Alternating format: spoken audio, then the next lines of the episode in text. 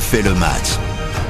Salut à tous, bienvenue dans le podcast dont on refait le match. Nouvel épisode cette semaine avec les Coupes d'Europe à l'honneur, la Ligue Europe et la Ligue Europa Conférence. Il n'y a plus de club français en Ligue des Champions, mais il y en a deux dans les autres compétitions. L'Olympique lyonnais en Ligue Europe, l'Olympique de Marseille en Ligue Europa Conférence contre West Ham et contre le PAOK Salonique. Peuvent-ils aller au bout et remporter le trophée? C'est la question de ce podcast dont on refait le match. Avec deux journalistes, nouvelle génération plein d'ambition. Baptiste Durieux, salut. Salut Eric, salut tout le monde. Et Thibaut Chaboche, le digital, le web. Salut Thibaut. Salut Eric, salut tout le monde. Réfléchissez à cette question. Des trophées ou pas pour le foot français? C'est le podcast dont on fait le match. On a l'habitude, Baptiste de, de dire que quand on arrive en quart de finale, il n'y a plus de petites ou grandes coupes d'Europe. Il y a des coupes d'Europe et il y a des titres à aller chercher. Absolument, et c'est important pour Lyon et pour Marseille. Ça faisait longtemps qu'on n'avait pas vu euh, deux équipes comme ça euh, du championnat de France engagées euh, aussi bien dans les compétitions. Du côté de Lyon, je suis un peu plus pessimiste. Je pense que West Ham, sixième de première ligue, c'est un gros client. Euh, je suis pas sûr. En plus, Lyon, qui est pas forcément serein en championnat, on le sait, euh, a pas beaucoup de marge aujourd'hui. Par contre, du côté de Marseille, plutôt optimiste. Il y a cette espèce de ferveur au vélodrome. Il y a aussi, et c'est important, une vraie ossature qui a été trouvée par euh, Sampaoli. On est passé d'un football de folie, euh, puis un espèce de petit trou d'air, et puis là, une vraie cohérence collective. Donc j'ai l'impression, du côté de Marseille, on peut aller très loin. Thibaut, vous êtes optimiste pour Lyon aussi? Bah, je dois être supporter lyonnais, j'ai aussi du mal à être, euh, à être optimiste, même si ça passe sur West Ham. Derrière, c'est le Barça qui a retrouvé, c'est ça le euh, problème. qui a retrouvé des couleurs, donc Ah bah oui. c'est ça le problème. Mais comme disait Baptiste, on va déjà s'attarder sur West Ham. C'est sixième du championnat, c'est pas mal actuellement. Et Lyon, après le match qu'on a encore vu hier sur Angers, même si ça gagne 3-2, il y a encore des problèmes défensifs, il y a du déchet, c'est compliqué. Heureusement qu'on a un Moussa Dembélé qui continue à, qui continue à marquer, qui colle encore un, dou- un doublé hier. Il y a un nouveau Euh, joueur, Tété, il arrive, il touche trois Oui, ballons, il marque un but oui, extraordinaire. c'est la- c'est la belle histoire. Ça va pas révolutionner la fin de saison de l'Olympique Ah bah, lyonnais non attendez, plus, l'arrivée de Tété. ça offre la victoire et quel but Non, mais Non, ça, mais me- oui. ça me fait plaisir de voir un supporter lyonnais qui est lucide, qui est mesuré. Ça, ça, ça change. Bah, J'essaye de l'être dans le podcast. Ah, formidable. Non, non, mais- Non mais Pas à l'écoute de la radio en direct Oh. ou devant sa télé. Non mais Thibaut a raison, quand on voit le, le match de Lyon face à Angers, il y a rien de rassurant. Et puis Thibaut aussi, on a très justement parlé, quand on voit la qualité du Barça de Xavi aujourd'hui, je pense que l'obstacle de la montagne, il est beaucoup trop haute pour l'Olympique lyonnais aujourd'hui. Il faut être réaliste. Le Barça, deuxième de la Liga, qui a repris la deuxième place. Après attention, Lyon toujours très très fort face au gros. Je me rappelle, Oui. l'un des seuls matchs que j'ai vu au Groupama Stadium, c'était Lyon-Juventus.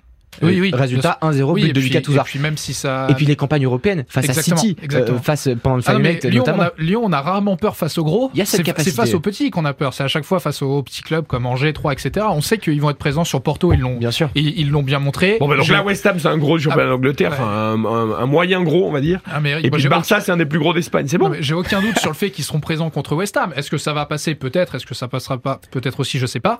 Euh, mais pour aller au bout, si c'est la question d'aller au bout, on en est encore loin et euh, moi je n'y crois pas personnellement. Les autres adversaires semblent la porter. Hein. L'Atalanta, Leipzig, bon, c'est pas mauvais non plus. Euh, les Rangers, Braga qui a éliminé euh, Monaco. Bon, c'est vrai que c'est le Barça qui fait figure d'épouvantail, euh, le Barça d'aujourd'hui. Hein, parce Bien que sûr. euh, on aurait posé la question il y a trois mois dans le podcast dont on fait le match, on n'aurait pas eu le, le- Ah, mais exactement. le- la même réponse. Là, le Barça, c'est formidable euh, ce qui se passe. Mais pour, pour reparler de Lyon, effectivement, le tableau semble à la portée de l'Olympique lyonnais.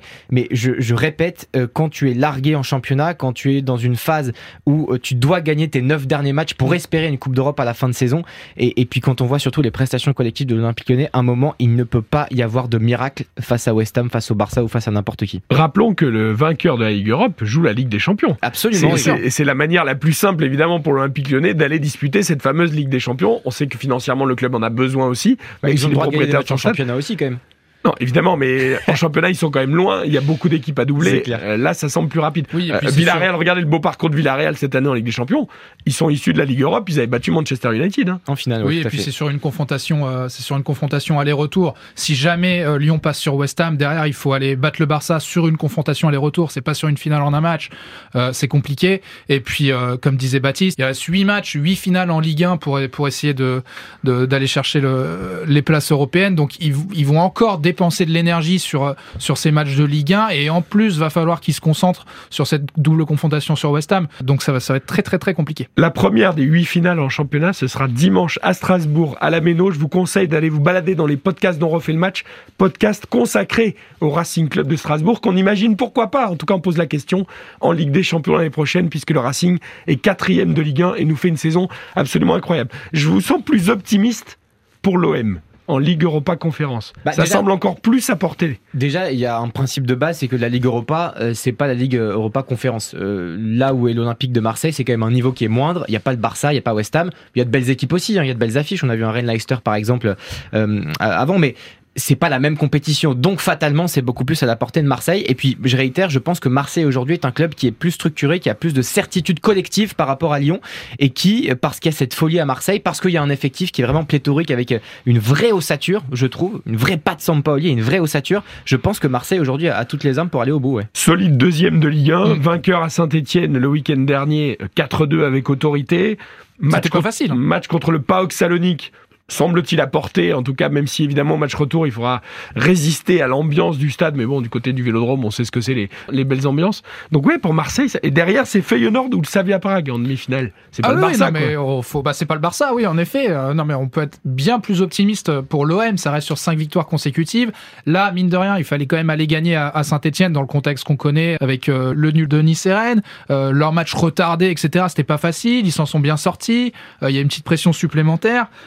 Évidemment que, euh, que à première vue, ça paraît plus abordable pour l'OM d'aller au bout. Ils sont sur une bonne dynamique. Tous les feux sont au vert.